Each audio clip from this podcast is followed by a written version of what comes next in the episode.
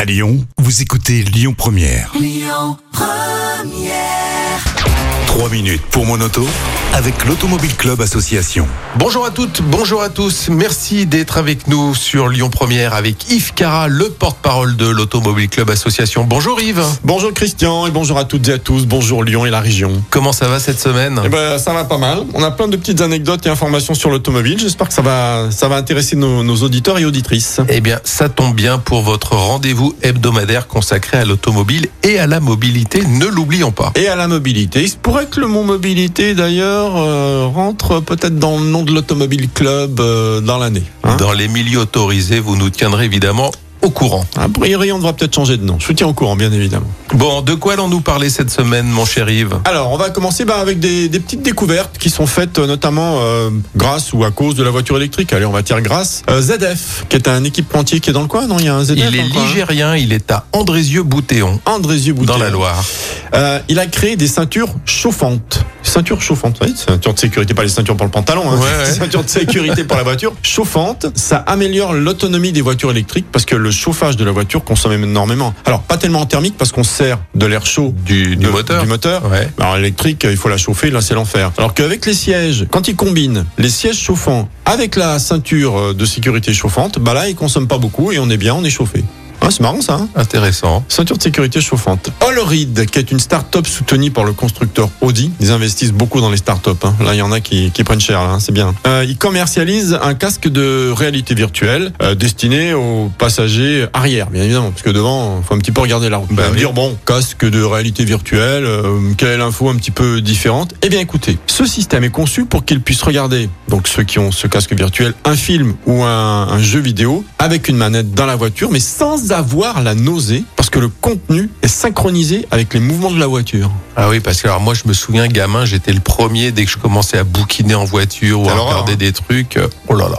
Donc là, voilà, casque de réalité, euh, réalité virtuelle qui, qui permettra de pas être malade. C'est pas mal, hein Ah ouais. Petite nouveauté sympa. Vous avez le constructeur euh, allemand BMW qui travaille sur un prototype censé inspirer donc tous ses prochains véhicules de l'enseigne. Alors là, là, c'est quand même étonnant. Ça mélange les mondes réels et virtuels, le, le métavers. Vous voyez, c'est un grand mot. Euh, le groupe évoque la possibilité de projeter des images en réalité augmentée, c'est-à-dire en 3D, hein, pour faire simple, sur le pare-brise.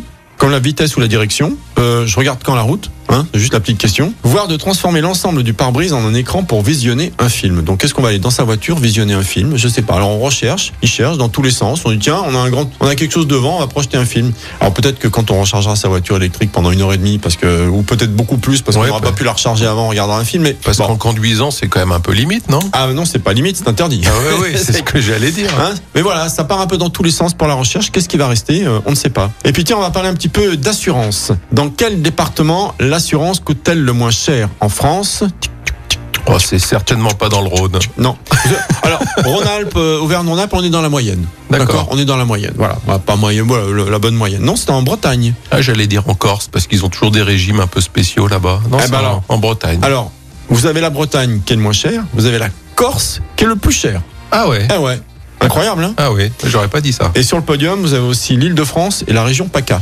Voilà. D'accord. Et voilà, tout le reste. C'est dû à quoi ça Le nombre d'accidents le... Euh, ouais, le nombre d'accidents, de sinistralité. Alors en Ile-de-France, il y en- il y en a plus, il y a plus de voitures. En Corse, euh, je sais pas, peut-être qu'elles brûlent plus facilement. Peut-être les voitures là-bas, on ne sait jamais. non, c'est étonnant. hein. Et voilà. Et le prix des assurances euh, va grimper en moyenne de 3% en 2023. Allez, ça c'est fait. Psst, hop, pouf, on le prend dans les dents. Euh, tiens, on va parler maintenant de- du marché des- de l'automobile. Il s'est vendu en France en 2022 un tout petit peu plus de 1 1,5 million de voitures, marché en baisse fortement, puisque en 2019, on a vendu plus de 2 millions de voitures. Donc on est revenu au nombre de voitures vendues de 1975. Et toutes ces voitures-là vont manquer sur le marché d'occasion. C'est un vrai problème. Et puis anecdote, Rolls-Royce a vendu 6 voitures en 2022 en France.